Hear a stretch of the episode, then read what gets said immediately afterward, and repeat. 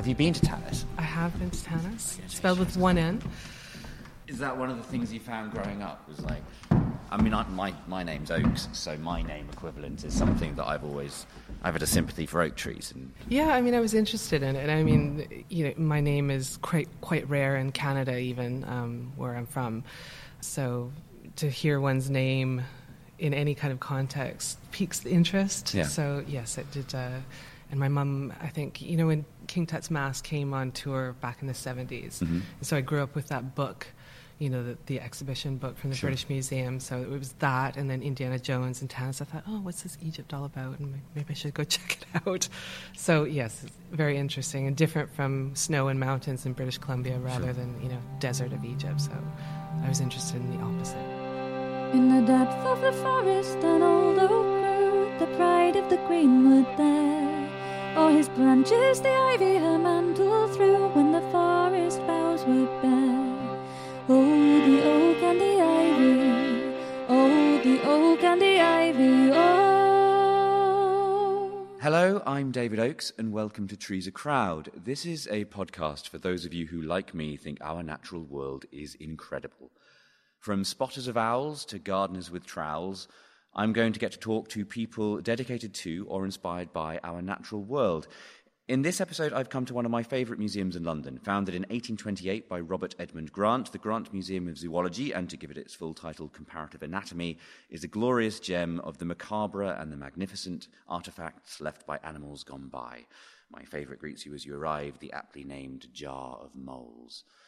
I'm here to meet the museum's curator, Tanis Davidson. She's worked on archaeological excavations in Cyprus and in Egyptian tombs. She's spent hours sorting through museum vaults worldwide. She's an anthropologist, fossil collector, occasional archaeologist, and if it wasn't her interest in architectural conservation, her CV reads like the female equivalent of Indiana Jones. So, Tanis, hello and welcome to Trees a Crowd. Hi, David. Thanks for having me. That's my very fruity introduction. You've got to live up to that now. So, Oh best of dear. luck. Okay. What's your favourite exhibit in the exhibition? Let's start there. In the collection, I should say. Um, Right. Well, we have about 68, seven, or 68,000 specimens in the Grant Museum. About 10,000 are on display. Um, I like the specimens that tell a story behind what they actually are. So, um, because the museum was originally set up as a teaching collection, we don't have a lot of data about where they were collected or who collected them by. Um, so, in a lot of cases, they are just sort of the raw, kind of skeletal remains of the animal to use for teaching comparative anatomy purposes. Um, so, you know, to the you know primate specialist, that might be particularly interesting, but I, I'm kind of more interested in history behind things. So, um, I prefer the specimens that have kind of a tale or a story about them. One of my favorite specimens is a section of elephant tusk with a bullet hole, or and a bullet actually encased within the section. That's amazing. Um, yes, it's a it's a strange. Is it a full one. like elephant round? Like a yeah, huge, so it's a, it's a cut, a, a slice from the tusk, Uh-huh. and embedded in it with regrowth is a bullet. Um, so I kind of I've looked into this uh, specimen as much as I could through the records. I think it came into the collection about 1901. Okay. Um, I did a little bit of forensic CSI analysis on the size of the bullet, and apparently it's quite a rare gauge size, Uh-huh. um, which corresponds to some of those large kind of elephant guns that were used with the whole sort back of in the day. blunderbussy kind of trumpet like end. Yeah, yeah. So they weren't very fast, but they're quite powerful, um, which would explain why it didn't shatter the tusk Uh-huh. and you know it didn't kill the elephant because there's been some regrowth afterwards. So it kind of tells you know a story of a, a moment in time for this elephant who survived this you know could have been fatal shot. Can you work out the date of the bullet? Like, have you extra? Like, I mean, this is the thing. Like, you must. You're surrounded by so much here that you just want to sort of start delving into it. Yeah, well, um, because of the size, I can't remember off offhand exactly what the gauge is, but it's a very particular size that was used kind of around 1890 to 1905, Sure. and it fits in with when it came into um, the Grant Museum. So we can kind of date the bullet um, by by the size of it, and then kind of you know create this picture of the size of the gun and what would have been happening, and the types of you know unfortunately hunting that was happening, ga- big game hunting, back around that that time period. It's such a delight being here and out of hours as well. Um, I'm, I can see behind you there's a couple of elephant skulls. To my right, there's Is that a dugong? Yes, it is. That's a sort of manatee thing. There's a pangolin in there. There's is that an orangutan skeleton? That one's a gorilla. There's a gorilla. I, I remember one of the first things I read about Grant, the, the, the museum, was the quagga, Yes. which is, I think, arguably one of the rarest skeletons in the world. It is. It's one of our star specimens here in the Grant Museum. Is that it up there? It's it's actually in the case right behind you. Okay. Um, but good on you for pointing out that one. So many years ago, we thought we had two zebra in the collection. Uh-huh. Um, and in the 70s, um, a specialist um, looked at our bones, and that one turned into a donkey. um, and he Not quite as rare. not quite as rare. However, the other specimen turned out to be a quagga. So, as far as we know, there's only seven quagga skeletons anywhere in the world, and I think that the one that we have is the only one with its skull Okay. on it um, as well. So a few years ago, it was always missing one of the legs, Sure. um, and we uh, took it apart for conservation. It was sent away and remounted, and at that time, we uh, 3D or CAT scanned the opposite leg and reversed the data and 3D printed a replacement leg for it. So it's now on four legs. It's more stable, um, but it's you know a nice uh, way of you know, telling the story of you know an old specimen with new technology and working with uh, researchers to to come up with that. So it was When you hear about tusks having bullets in and hidden quaggas and mislabeled donkeys, yes, it makes you wonder what other tales are yet to be discovered in this room. yes. Well, that is the most enjoyable part of my work. Um, we have many stories of different types of specimens that have come into the collection, and uh, you know we're almost 200 years old now, and back 200 years ago or 100 years ago, records weren't kept in the same way that we do nowadays. So a lot of things came into the collection with little or no documentation. You know, a lot of my work is kind of piecing together kind of keys and codes of like numbering systems because we have several different systems here. Sure.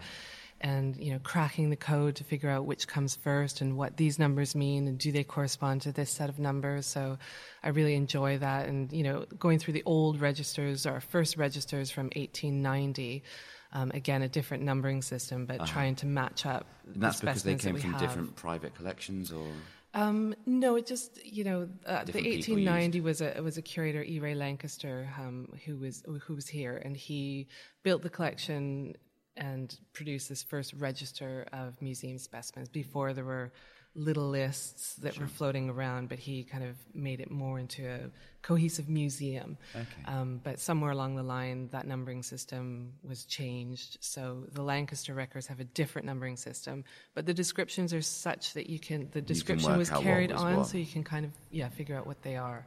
do you still get people giving you specimens today, or are your Um, doors shut to new artifacts? We're not shut. Uh, we do have people that show up with specimens that they found in their chimneys, for example. Okay. A few weeks ago, I had uh, um, someone come in with some remains that were apparently cleaned um, for identification, and um, she had expected that we would just take them in. But you know, things like that. What we, was it? It was. Some bat bones, some bird bones. Just some it was a little bit of both. Chimney bones, Um, bones, assorted chimney bones. they were blackened and um, not very nice to look at.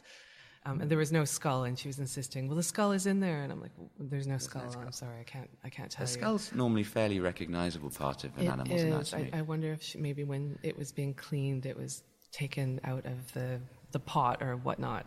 Um, but yeah, we do um, acquire new things from time to time. Our newest specimen is a taxidermy chicken that we commissioned um, for an exhibition we had a couple of years ago. okay. Um, so chicken is is quite a common animal. You don't often see it in museums, either you know m- as a mounted skeleton or as a piece of taxidermy, because everyone knows what chickens look like.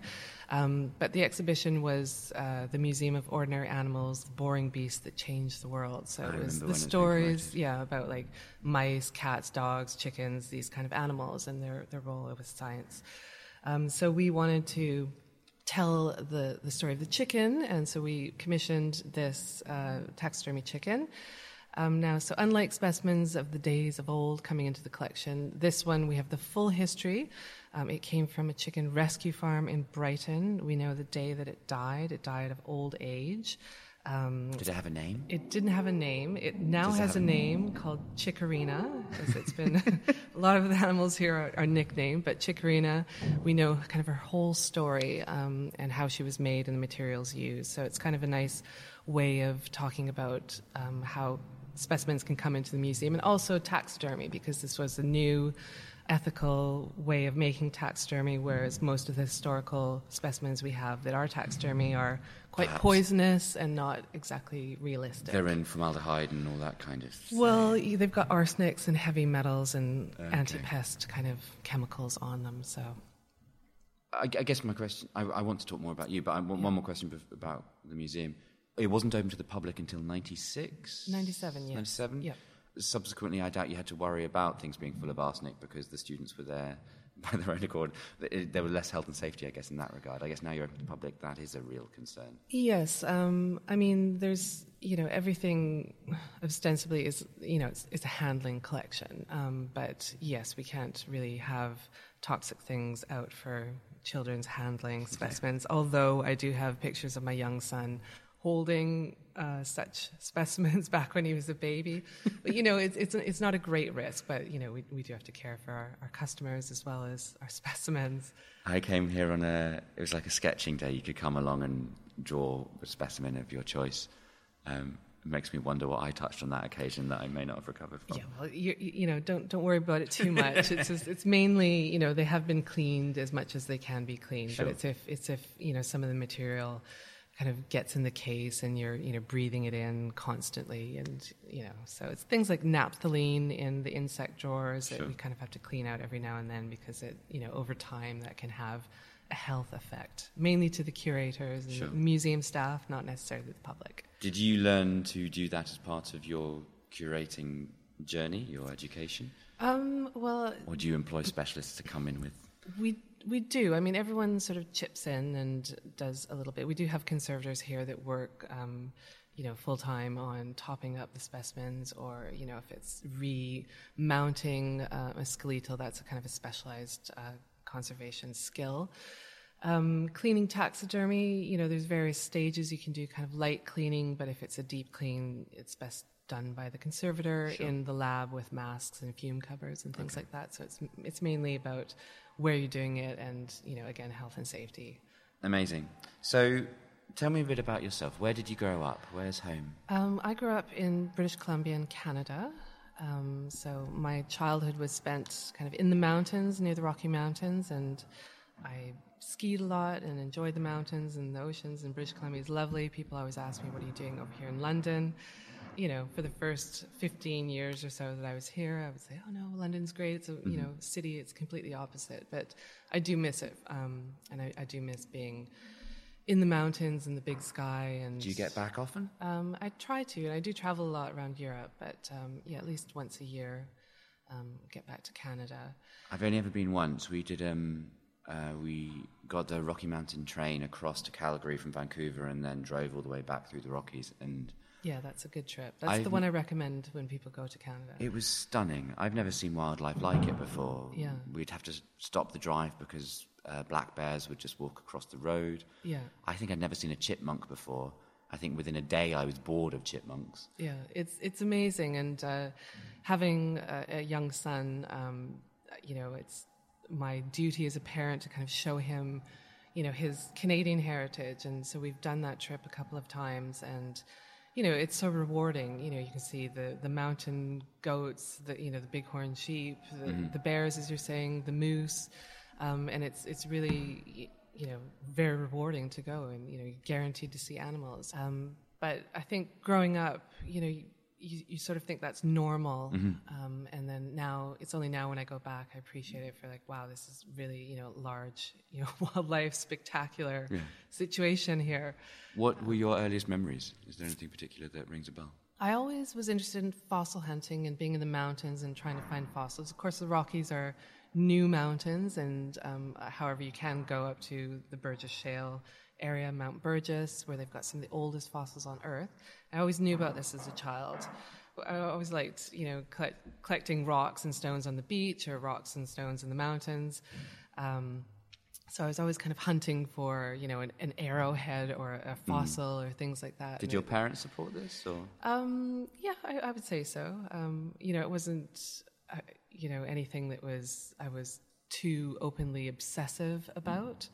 Um, but you know, I kept it in mind, and I always liked collecting things. So Sure. I had little collections of other little things and little glass animals and small things. So I, I have to say, I, I was definitely always a child that collected things. so curating was always in your past? yeah, then, I think so. Yeah, yeah. So, from potential arrowheads and glass knickknacks and fossils and shells and the like, where did you go from there? Well, um, I wanted to. I always kind of wanted to travel, and you know, when people ask you as a kid, you know, what do you want to do with your life, and I, I do recall um, saying several times I wanted to be a photographer for National Geographic. Um, so I kind of thought about it over time, and I was interested in anthropology and archaeology as a kind of a route to travel and find. Out. Did you know what about things. anthropology was back then? Um, I I did. Um, again, beside the King Tut book in my mom's library, there was you know the the Leakey book on the origins of man, and that was you know something that I was interested in because it was you know kind of fossil remains, um, but of, of hominids, and kind of figuring out like how we got here. And it, again, it was somewhere. You know, it, this happened in Africa. It was very exotic to you know somebody growing up in the mountains in BC. Um, so I was kind of I knew what it was and I was kind of interested in it. Um, but I, you know, I always wanted to kind of see the world, and I did like photography and photograph the world. Um, so I, I, I studied anthropology at University of British Columbia because they didn't have an archaeology department. And uh, through that, there uh, had a kind of a conservation component with the course. So we were able to work on museum specimens at the Museum of Anthropology in Vancouver. Um, and I really enjoyed that kind of practical, hands-on work. Um, you know, I recall like cleaning metal kind of plates from things. You know, it wasn't anything, no fossils really. Sure. But you know, the hands-on kind of practical element of doing something and cleaning objects and being around objects and being introduced to museums in that way, I think, really influenced me. Did they give you placements? Did they allow you to travel whilst you were doing that degree? Um, no, it was kind of part of the degree. And again, it was undergraduate, so you don't get much at that level. But Sure. um, you know, there were um, several opportunities um, to kind of get part-time voluntary roles afterwards, after the course, um, which I did and enjoyed. And then um, this was sort of the birth of the internet, and you could look online for archaeological opportunities, fieldwork opportunities. So do, you, do you think that? I mean, this, do you think the internet has stopped people being as inquisitive in like hands-on terms? Um, I don't know. I mean, I, I think about, you know, if I'd had the resources of the internet back when I was that age or just kind of going through university, you know, to be able to find out what is out there, I think is a great benefit. Um, you know, back when I was about to enter university, you had to send off for a paper hard copy of the university and look at your courses that way and not really know anything about the wider context of it all or what you could do with it. And, Sure. um, so I think it's a lot easier for people to pursue or even to figure out what it is they're interested in through the internet. But you don't nowadays. necessarily have those accidental discoveries that you might. Like if you come to this museum and just wander around, so you come to look at a quagga, you might leave with an elephant tusk. You, Yeah. whereas on the internet, you very sp- specifically go in one direction. I suppose so. I mean, the argument might be that you know you might not find out about the Grant Museum unless you looked online, Yeah. or you know some museum list or whatever. I mean, it, it's a great tool. Um, it's not the be all end all, and you know, I, I there's no comparison to actually traveling or, or doing something practically, or you know, looking at it online. It's probably a good time to mention that you, your entire collection, I believe, is online, or the vast majority of it. Not quite. Uh, you know, Some hopefully, hopefully, Two two artifacts in my of the collection. lifetime. no, we do have an online catalog. Um, we have, are updating it at the moment, so it will look a lot better, I believe, in about six months. Not everything has been photographed, um, but everything that has been accessioned, so it's in our our database, will appear with some sort of information on the online catalog. Again, in a few months' time. Sure. We've uh, just done a big data rehaul, you know, overhaul uh, with our, our database. So it's been migrated. So it's been kind of a year long process of kind of getting information updated, um, and we're building a new online platform for it as well. Fantastic. So after university, where Yeah. do you travel to? Well, um, as I was mentioning, this you know the internet and online you know fieldwork opportunities, and there was a an opportunity to go um, to Egypt for to be an archaeologist. Um, so I, I know a lot of people have kind of done things like that, and um, Quite a few people, famous quite a people. few people. well, it is interesting, isn't it? You know, it's like the ultimate kind of gap year. Um, I, I really, I, I mean, I was fascinated with Egypt at school, but I remember being in Vancouver, watching a family friend in a film about Howard Carter and Tutankhamun that was presented on an IMAX screen at the cinema in Vancouver's Natural History Museum.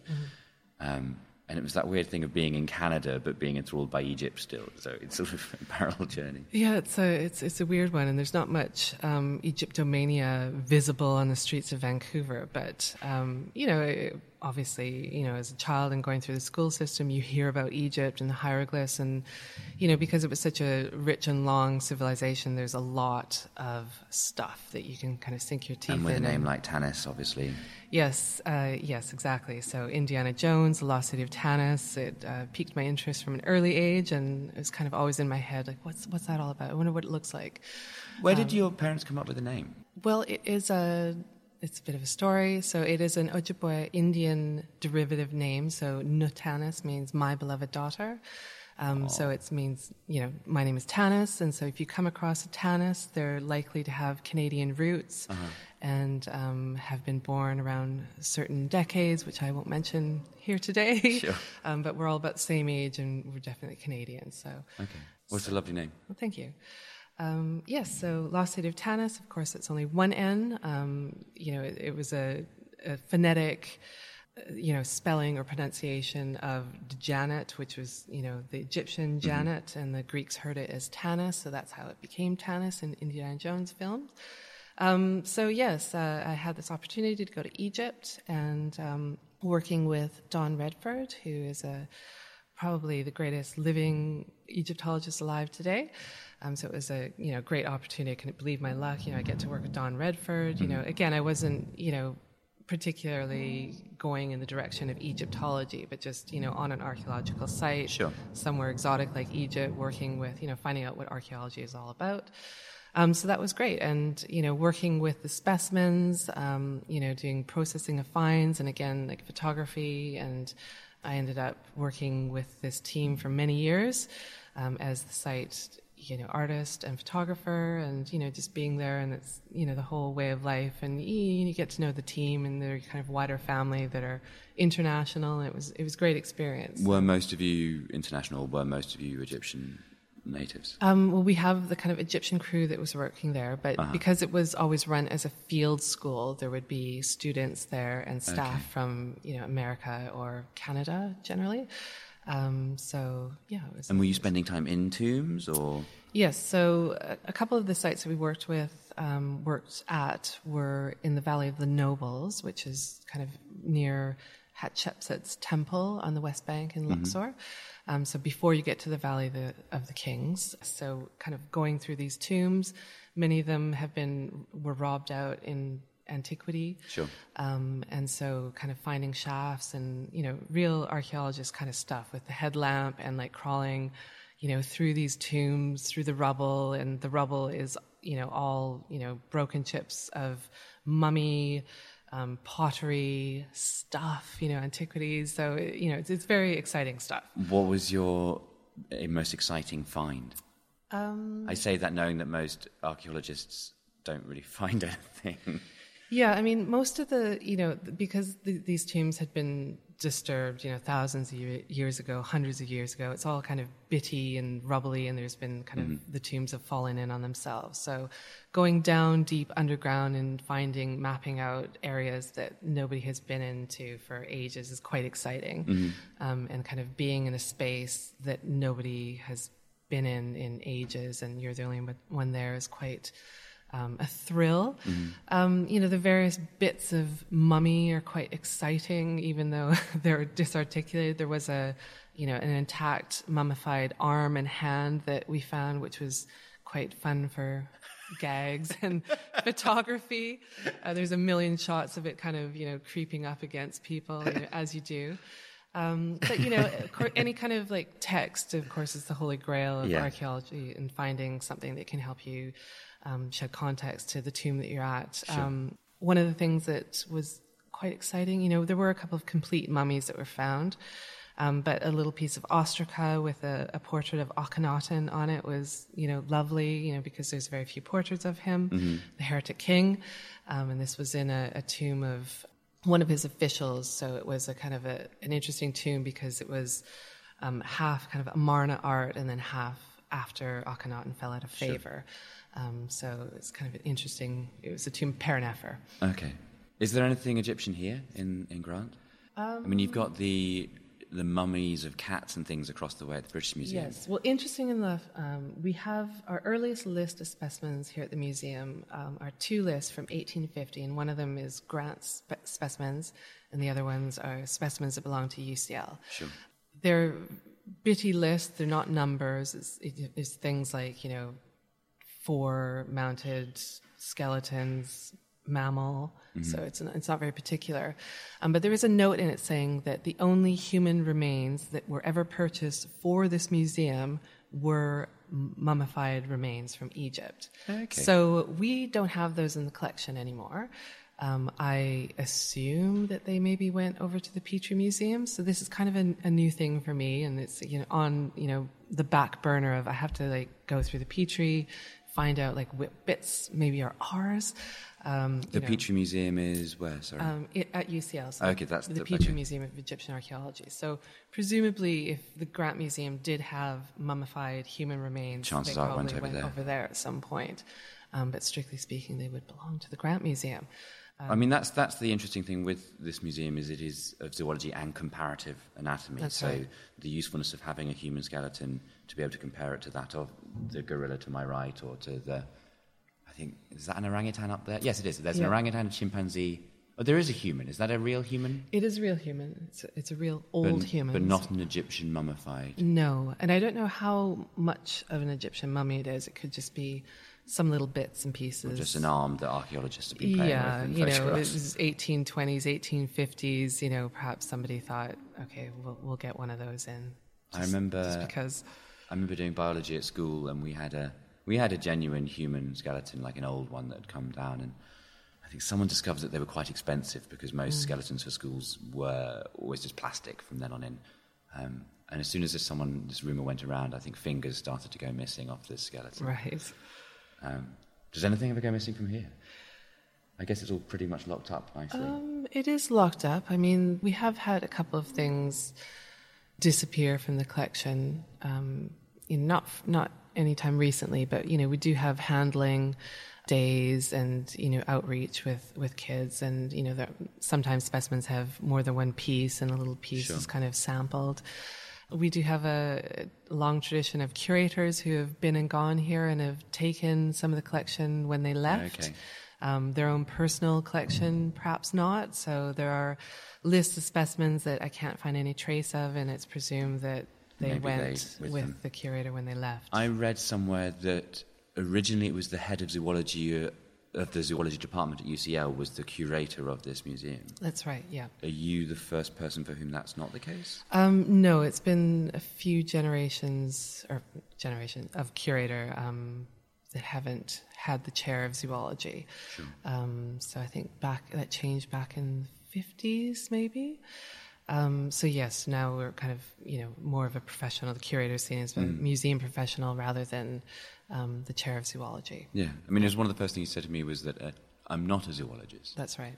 Do you, just being with this collection, make you want to go down that route more? Like, or do you, do you still very much want to, should you leave here, want to be a curator and focus on that? Or like, Yeah, I mean, it, it's it's one of those things. I mean, people ask me, "Oh, what's your background? Are you a zoologist? Are you a biologist?" Um, I think you know, on on one hand, you do you do pick up a lot over the years, um, and so I've always worked with natural science collections, and um, while I don't have the you know the formal training in biology or zoology. Um, I feel like I'm quite comfortable with what we have here, and I certainly my knowledge of the collection is what I'm here for. I think, you know, I do a lot of work with our database and, you know, identifying specimens and um, working with their taxonomies and understanding, you know, systematics and things like that. So I have kind of gone about it in an awkward backdoor sort of way. Sure. You know, I, I certainly wouldn't want to go head to head with a debate on a zoologist on a certain, you know, you know, uh, monitoring specialist, for example, um, people that you know devote their studies to kind of one group of animals. Um, so I would say I'm I'm a solid generalist as far as zoology, but you know certainly caring for the specimens. You know, and again, these aren't live animals. No. Um, so I can kind of excuse myself for that because I, I care for them now that they're dead, which is a different skill altogether. Um, so after Egypt, what Yeah. happens next? Um, after Egypt, so did that for a number of years. Also did fieldwork in Cyprus as well. Southern Cyprus, Northern Cyprus? Uh, Southern Cyprus, Greek Cyprus. Um, again, that was more archaeological. Not quite as exciting as Egypt and the tombs. Difficult to beat kind of mummies in the Yeah. tomb type situation, as you can imagine.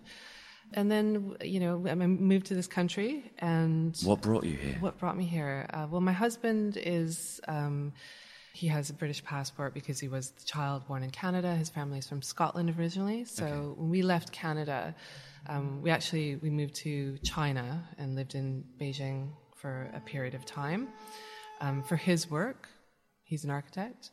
In China, I was unable to work just due to the visa restrictions. However, I spent my days kind of going to Panjiayuan Dirt Market in Beijing, and that's where you get the kind of tourist hat, the fake fossils, the minerals, the real fossils, um, the antiquities. So I really enjoyed that time. So I, I The did. fossil record of China is incredible. it is. It is. Every every sort of month, you read a new article where they've discovered a dinosaur with feathers or the first coloured remains of a.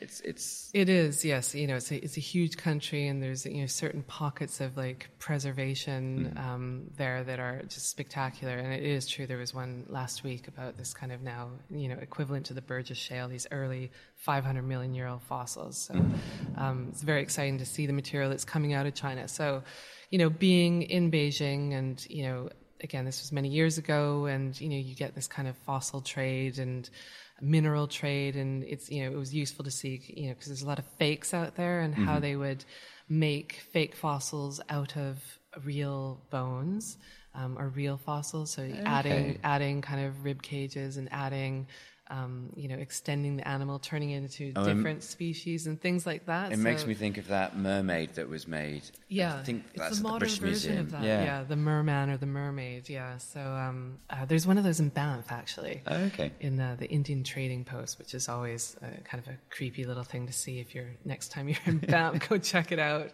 Um, yeah, it's in a case, like in their little museum in the shop. Um, but yeah, so it's you know there was kind of so I had I had things to do there. It was quite an interesting place, like in terms of like geology and and and fossils. So we came to this country, um, and uh, my first job was at the Natural History Museum. Um, again, despite all this kind of work in like archaeological fieldwork and all these kind of collections, you know, it's always the natural sciences collection, which is great. You know, the NHM is a fabulous place to work. So I was there yesterday. Yes. Um, so I, I worked there for a, a number of years and um, doing various things kind of in the learning department. And at that time, we had something called Earth Lab, and it was before the kind of Angela Marmont Center where people can take in their specimens for identification. Um, so I was doing IDing of mineral and fossil material in the Earth Lab. Um, which was great, and you know the the little uh, You must be learning so much on a day to day basis. you do. I mean, because obviously you're surrounded by, you know, the gallery and the collections, and you know, British rocks and minerals, you know, aren't weren't at that time entirely familiar to me. So you get to kind of, on the quiet moments, tour around and you know, spend time with these kind of specimens. One of the most interesting maps I looked at this year was of the makeup of the UK with the different rock and uh, mineral build-up. So the, looking at the chalk line that went all the way across the, the southeast of the country, seeing Yeah. where the graphite ledge came in, and all of this kind of. It was amazing. And Yeah. I mean, you you don't think of of geology in those terms, unless you're a geolo- geologist, I guess. Yeah, I mean, it's, and, you know, the, the BGS um, was at the NHM at that time, and, you know, they had resources and all the books, so, you know, it was quite a, you know, a luxury to be in this sometimes quiet little gallery waiting for punters to show up and Mm-hmm. um, kind of educate oneself on the material. So, yeah, it is interesting because people bring in, you know, inevitably, you know, here's some gold nuggets, fool's gold, pyrite, you know, it's Sure. a meteorite, things like that. So you kind of get an get an eye to see sort of what people are finding, what people think they are, um, what it is, what it's not. Mm-hmm. Um, so it's it's quite interesting um, in that in that respect. So I always remember, I think at school we were putting chalk in vinegar um, and then seeing all the little bones come out of it at the. Yeah, end. yeah. I remember from that day onwards, I was always like, yes, there's fool's gold and there's quartz and there may be real sort of gems and real gold. But it was the sort of hidden stuff in normal looking rocks. That's right, And yeah. growing up in, in, in Purbeck as well, like you would have all, all the rocks that you could see the fossil remains and the little shell remains and everything, which is always beautiful. Yeah, it's, uh, there was uh, some a colleague I worked with at the NHM who I still know, um, Adrian Rundle, and he studies microfossils, and um, he's he's very engaged with like, you know fossil days and GeoFest and things like that, and um, educating kids actually about microfossils. So you know, taking sand or you know samples from the bottom of the ocean. He you know has got this whole network, and people send him these little samples. And when you look at it under the microscope, you know that stunning, you know, perfect forms of the of the forams that are within the chalk. It's just unbelievable. Is you, you mentioned education and children there. Is that something that you and the Grant Museum are focused on now, particularly? Yes, so I mean, we try to educate everybody, but um, you know, because we are part of UCL, um, the university, our kind of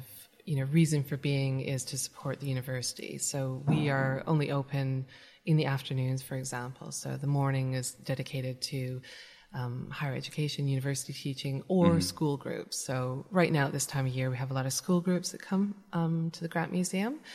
But we do in term one, for example, we probably see close to 2,000 university students coming in here for practicals, using the collection as part of their core modules. I spoke to a woman called um, Dr. Jess French who remembers coming here and being given a, an artifact to identify. Yeah, yeah. Um, she mentioned she was she was furious that somebody got a, a, a long mandible finger of a not a possum but something I can't remember, and she was furious that they got that because it was obvious from the get go. I think she had a, a femur of something, something. obscure. Yeah, Yeah, we um, that's uh, one of our flagship object-based learning practicals. So we have a it's for the third year uh, biology students, and it is a it's called the mystery specimen practical. So at the beginning of the term, the class is given you know a mystery bit of bone with which they have the entire term to use the rest of the comparative collection to try to identify what it is. So we try to um, give them things that we don't know perhaps so Get much them to do your research with Yeah, unpaid bit of work. internships. That's right. Call it what you want. Um, but you know, the, you know, to have somebody look at it intensively, and you know, again, taxonomies change, and the latest techniques for identifying things change. So we're getting kind of cutting edge science to help identify at least a bit of the specimen. Sure. Um, so we do we do an invert, invertebrate one as well. It's a little uh, less intense because generally things are in jars and you Yeah. can't you know look at them as close as the uh, the vertebrate ones. But yes, that's a very popular class. Um, so after the Natural History Museum, Yep. So then I eventually uh, decided to do a master's degree at UCL. Because of my time in Egypt and spending a lot of time going in and out of Cairo, um, I you know, was interested in architecture and, you know, certainly working in the tombs, you know, that's architecture technically. Um, so I decided to do um, a MSc degree here at UCL at the Bartlett. Um, it was, it's called Sustainable Heritage, so it's kind of conservation of architectural heritage or intangible heritage.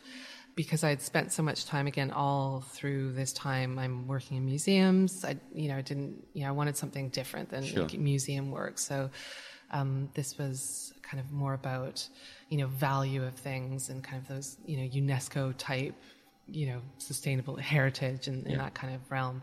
So during that course at UCL, it was actually I was introduced to the Grant Museum because we had a morning session in the Grant Museum, and I, I believe it was talking about Before it was in this location. Yes, it was, in the old road. Darwin building, which is you know low ceilings and you know smaller appearance, less things on display. Uh, but it was a session about kind of naming and taxonomies and how what we call things and how we assign names to things. I believe so. That was interesting. I thought, oh, this is a cute little museum. And then there was a job application um, to, to work part time for them. And while I was doing my degree, I was fortunate to get the job and worked with a great group of people there. You know, again, um, I had previously worked in much larger institutions where, you know, the hundreds of staff and people have been there for decades. And this was quite a small group, you know, five people, very young and dynamic and Sure. cutting their teeth in the museum world, so to speak. So um, it was quite exciting and an entirely different experience altogether. And everybody sort of did everything and was aware of what needed to happen to have this as a public museum and the teaching and everything that we do there. So it was, it was a great experience. How many of you are working here now? Um, now there's about four or five of us. Um, we had used to have kind of a core team, but um, we've you know now the different groups of activities that happen in the museum are kind of centralized. Sure. So we have people that come in to do events and people Okay. that come in to do front of house.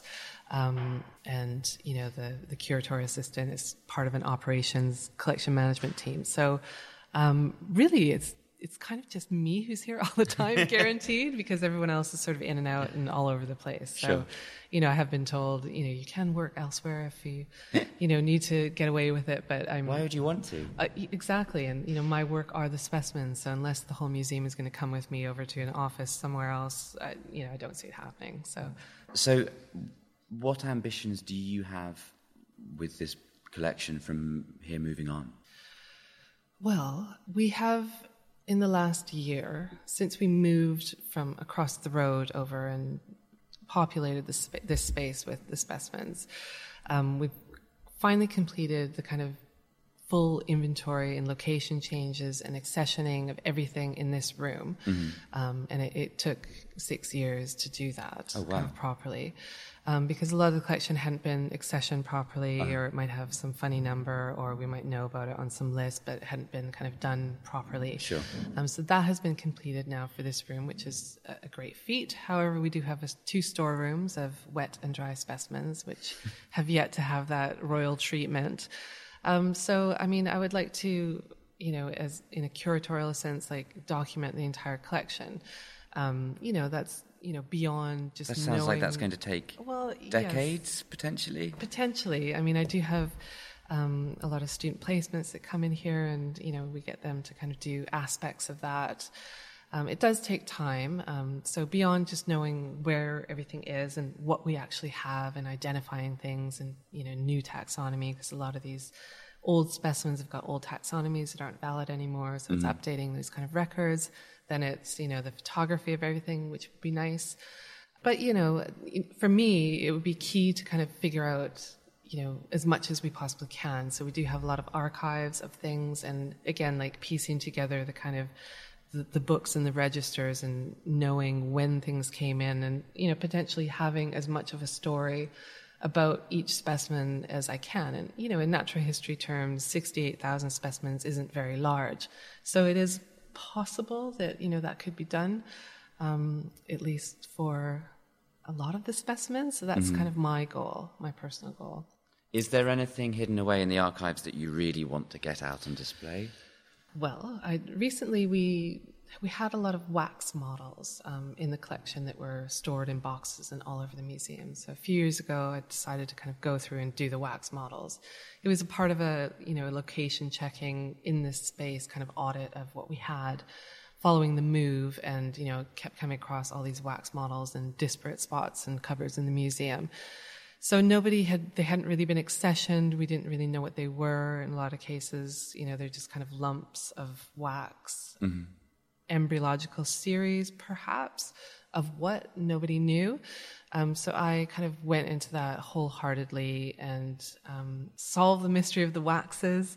um, so yes, so it, it, turns out you know these are quite important specimens. Um, they're quite rare nowadays. Uh-huh.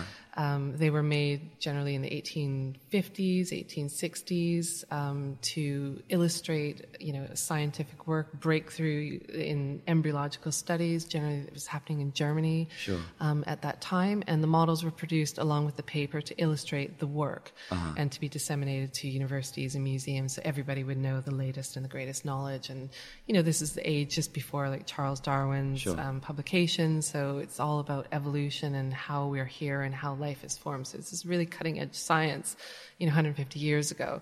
And so these models were created to illustrate that. They were often made um, with the modeler and the actual researcher together mm-hmm. by hand. Um, and you know, I think they're fabulous. You know, it's, it's art and science together. They're beautiful you know, wax isn't a very permanent material, so the fact that these have remained, you know, and they're mm-hmm. meant for handling as well, which means there's high risk that they're going to be dropped and ruined over the years. So the Grant Museum actually has a really, really important collection of these wax models, and I'll show you where they are in a minute. So, you know, finding out the species, a lot of them are to do with like parasitic worms, and, you know, you can imagine the internet searches and the images that sure. are getting back to try to identify you know, flatworm embryos and stuff like this. It was it was difficult work and sometimes gut churning, um, but uh, you know, figured out what they are, and you know, beyond that, like first, you know, the first step is finding out what the specimen is, and then where it came from, and when it was made, and uh-huh. who made it, and why it was made, and so there's all this kind of story that develops out of these wax models, particularly. So. As a result of that, um, we have most of them on display, the ones that don't are awaiting conservation. So uh-huh. eventually, to have all of them on display after they've been kind of treated and brought back to life would be amazing. Um, you know, in a kind of a more permanent place with interpretation, so people can find out more about this. Brilliant. Um, yeah. So you know, I, I, do specimen of the week blogs on them, and you know, I've written and talked about them at conferences. So the Fantastic. waxes are my babies. so there's there's three questions we ask everyone who comes on the podcast. Okay. Um, the first one is if you could go for a walk anywhere in the world right now, where would it be? Kind of interested in going to Antarctica. So I know that's a difficult one to get to. If this, so if this were a wish kind of grantedness, mm-hmm. I can I can grant um, that wish. You know, somewhere in Antarctica or an Arctic, a polar region that's very remote. Um, again, always trying to look for meteorites or collecting something while I'm there. So, um, you know, I have this fantasy of going up to the Arctic or Greenland or somewhere like that, or Antarctica, one of the poles, and um, being able to find meteorites and be out there by myself in this great wilderness would be fabulous. Amazing. Um, secondly, should we colonize the moon?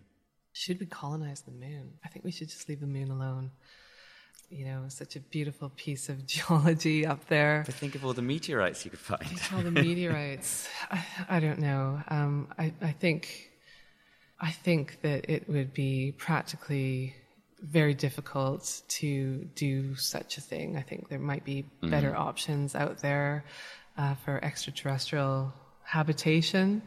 Um, Head somewhere else instead of the moon, you mean? Yeah, maybe. I mean, if, if we're going to go in that direction, yes. I don't. I don't know if you know, as a species, we could get much out of the moon. I think we there are better options out there. I'd like to go to the moon to check it out and again look for meteorites and uh, you know be there but, categorize everything that you can yeah, find up there. yeah. I think it, it's a bit too close to earth though. So you know living on the moon you'd be looking back down on earth and thinking god it was so much better over there. Why are we here? why are we here? What are we doing here? Why did i sign up for this? I don't know. I looked at a very strange map. Again going back to maps that i look at on the internet in my spare time it was a map of where the feces of every astronaut who'd been to the moon had left it. Really? So all of the Apollo missions had dumped their poo in places, and they've charted where they all are. Oh, that's, that's nice. That's a nice I mean, map as someone who likes to categorize things and to keep a record of stories. Oh dear, I've, I've not I've not heard about this before, but I, I, did kind of wonder at one point what they did with the waste. But um, it's all up there waiting for you. Oh dear. Okay, I'd, I'd, rather look at the foot, the footprints. I think, but uh, yes, thanks, David. Pass that on to me if I get my ticket. uh, question three: If you could bring any species back from extinction, what would it be? Um, As you're surrounded by so many wonderful examples of, I mean, how many extinct creatures are there in this room? There's a few. um, I, you know, I'm, I'm thinking. I, I, know what other people would say. Oh, the the thylacine or Tasmanian tiger.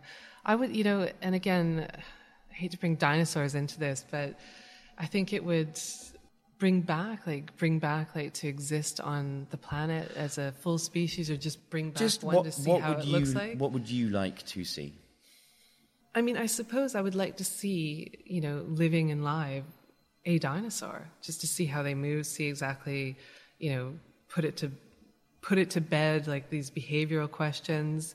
You know, I, I know we know a lot about feathers and actually what they sounded like, and I think, I think that with a lot of fossil and extinct animals, you know, you can only there's only so much you can figure out about them. So, um, because there's so much supposed and studied on dinosaurs and all these um, assumptions about how they behaved and what they did and if they were good parents and you know i think the reality of what these animals were actually how they behaved in mm-hmm. real life i think would be very different than what we as you know a paleontologist put the evidence together to come up with this story mm-hmm. um, so i don't know maybe something like that I had a fascinating chat with a fossil collector, and it, he really drummed home the reality of our understanding of that megafauna of the time is one jigsaw piece in a million piece jigsaw. So yeah.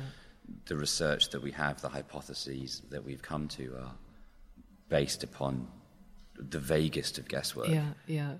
I mean, or even maybe a, you know one of the species of early man. You know, just to see you know exactly because that is really bitty. You know, a tiny piece of bone, and you're designating a whole, you know, link in you know the human evolution. And really, you know, I find that very difficult, and you know, it is very difficult work. Um, you know, it's but to find out a little bit more, you know, to bring back, you know, to answer some of these questions that might mm-hmm. fundamentally change sort of our knowledge. Well, to be surrounded by old collections as well, you start to see where scientific understanding has changed and adapted, not only in the taxonomical definition of what a, a specimen is, but also understanding that the donkey wasn't a donkey, it was a, a quagga, or the, the quagga was particularly rare. That all these different things that may have been taken for granted back then, or we simply didn't know about back then. Yeah, I mean, it's always a process of re-examination, and I think that um, you know it might be more straightforward, like you know the, the name of something has changed or it's been actually re-identified. But you know, we kind of have this you know duty as stewards of the collection to kind of re-examine things, you know, with a modern eye or, or a different eye um, than our predecessors and make sense of it in a, in a, new way. So, you know, for example, there's a lot of work going on at the moment about decolonizing museums, decolonizing natural history museums. And so I have. What do you mean by decolonizing? So, kind of looking at the role of empire and you know the stories that aren't told with these collections. And um, we have an exhibition in the Grant Museum with this focus in mind. So, what we're kind of looking at here is you know how did empire shape this museum? What are the role, the links of empire here? And you know, you can look at it in a basic geographic sense. You know, the types of collections and the types of animals we have. You know, we have a lot of things from Australia, India, Canada. Don't have much from China. Mm-hmm. And, you know, even though it wasn't Robert Grant himself that was, you know, out killing animals, you know, he was a part of this you know, this wider context of empire at the time and these, you know, networks of collectors that were out there because of the colonies and empire and, you know, these places that European countries were. And you can see this in German museums and mm-hmm. French collections as well. And so it's kind of, you know, looking at a different history or looking at the collection in a different way and kind of examining and, you know, why do we actually have these collections? You know, a lot of people, children ask, you know, did you kill it? Sure. Did you personally kill it? No, I didn't personally kill it. Um, someone may have killed it. And again, we don't have that information. We know a lot of things came from the zoo. Um, but, you know, how did those animals get to the zoo? You know, what kind of animals and species did the London Zoo have? Mm-hmm. You know, it was it was kind of due to the empire. Um, so, you know, it's just different ways of looking at things. And I know, you know, um, trends in what we're interested in, you know, come and go. And um, in natural history museums, there's a lot of interactive displays in certain places nowadays. We don't have that here. Um, I think a lot of the appeal of this museum is it kind of looks old. You know, there's that kind of nostalgia for, you know, mm-hmm. a Victorian looking museum. You know, is that a cool thing nowadays? You know, taxidermy is quite cool nowadays. So, like, you know, these things kind of come around and it's kind of a way of looking at them in a, in a different way. And, um, you know, I, I, won't be the last curator here, and there will be other voices and opinions that come after mine. So, you know, it, it, it's interesting to kind of think about, you know, how this collection will be interpreted in the future and, sure. and, kind of how we can do it now in a different way. Well, I think that's a fantastic place to end it. Thank you very much indeed. Thank you, David.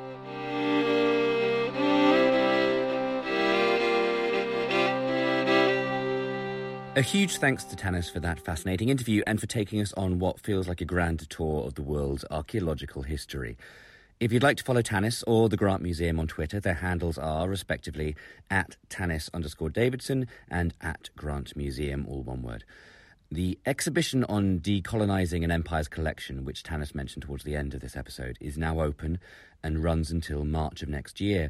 So, for full information on this exhibition, the museum in general, and my further thoughts on this fortnight's offering, please head across to our website at treesacrowd.fm. In the meantime, I'll leave you with Tannis, for after we'd finished recording the main interview, she proceeded to give me a private tour of the museum's wonderful collection. Here we are with the museum's very own Tasmanian tiger. Uh, what are we looking at now? Um, this is our thylacine collection. So we have a mounted skeleton that belonged to Robert Grant. It's one of the few specimens in the collection that we can definitively say was one of Grant's specimens. We also have the largest thylacine skull anywhere on Earth in our collection. And we have Huxley's dissection. Um, and this specimen, a few years ago, um, a team came and sampled the soft tissue. So this is a specimen that's held in a big vat of. Yes, um, of. This is a wet specimen. It is a wet, a fluid specimen, a wet specimen, or a spirit specimen. Um, I like that because it kind of has a mystical quality to it. Um, so this one was sampled um, with the hope that the genetic material might be intact enough to attempt a cloning of this extinct species. However, it didn't work, so the project was abandoned. The thylacine is a Tasmanian. It was a marsupial. It's also known as the Tasmanian wolf or the Tasmanian tiger. It's not related to either wolf or tiger. They had a backward facing pouch.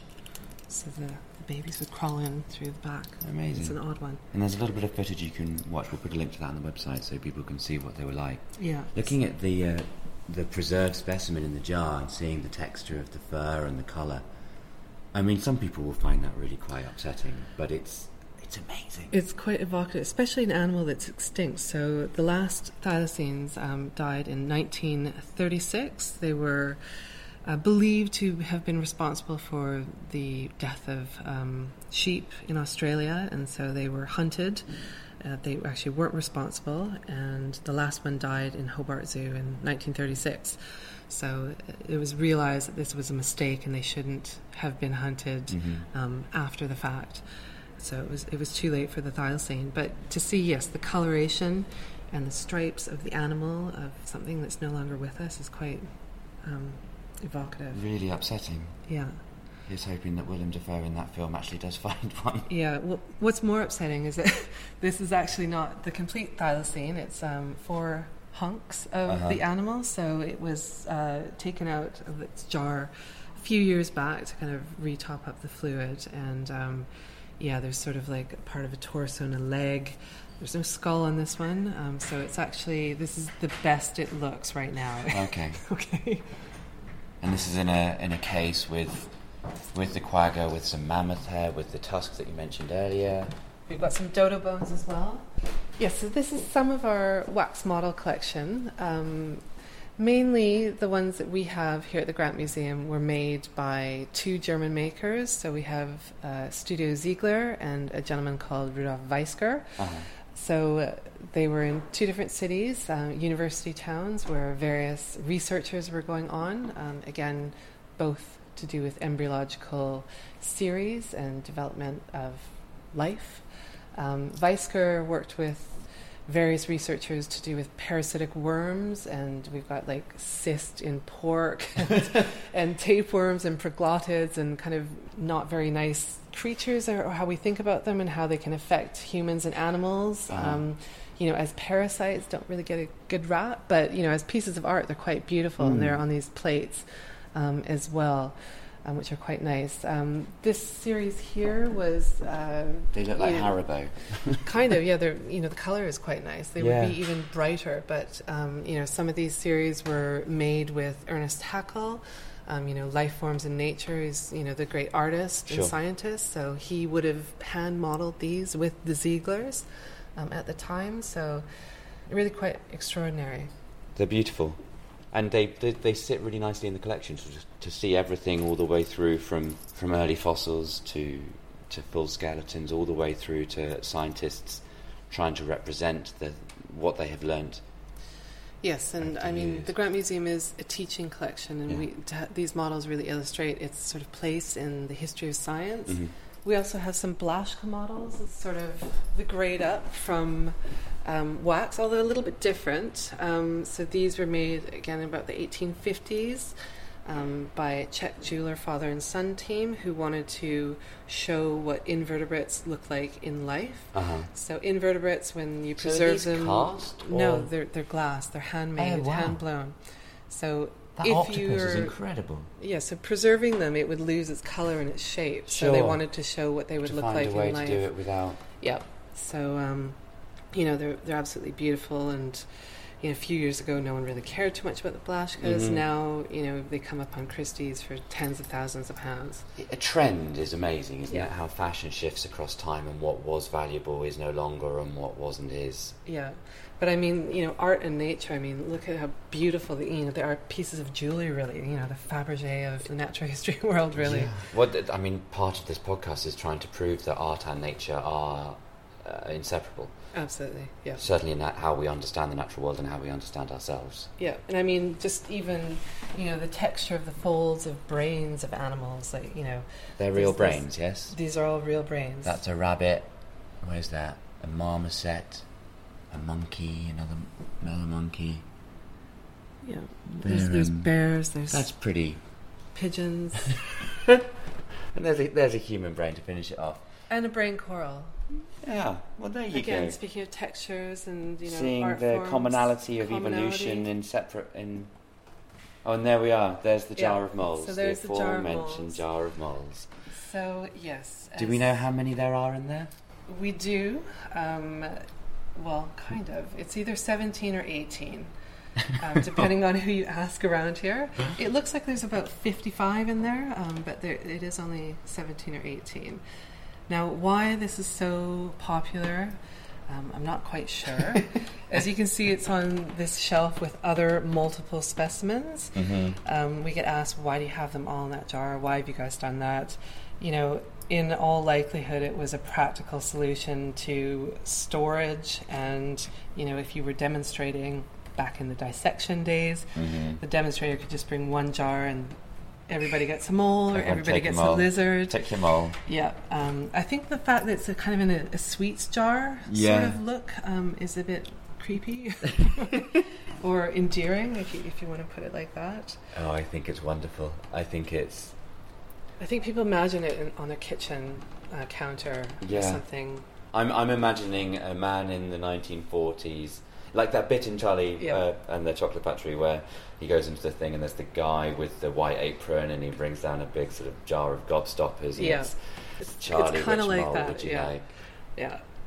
Um, yeah. So that one, you know, the other ones kind of look more like specimens, but it's it's Yeah. the jar. It's everything with this one, And, and, the, we the little digging claws that he's got, they've all Yeah, we we had a supplier at one point, and we sold little fluffy moles, and you know what? It was I found like a jar that was exactly like this, and I got it from a sweet shop.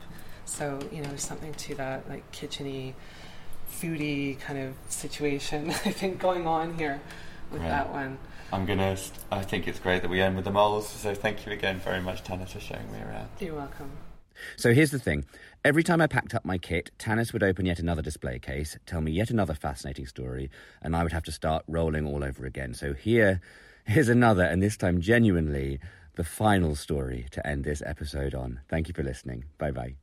Yeah, so what's this? This used to be your. This is adopted by you. This used to be your favourite specimen. Yeah, well, it's one of my favourites. Um, this one is the Rhamphorhynchus. So legend has it here in the Grant Museum that it was believed to have been a cast, and then one day somebody opened the drawer and was rooting around and picked it up, and it seemed heavier than it should have been.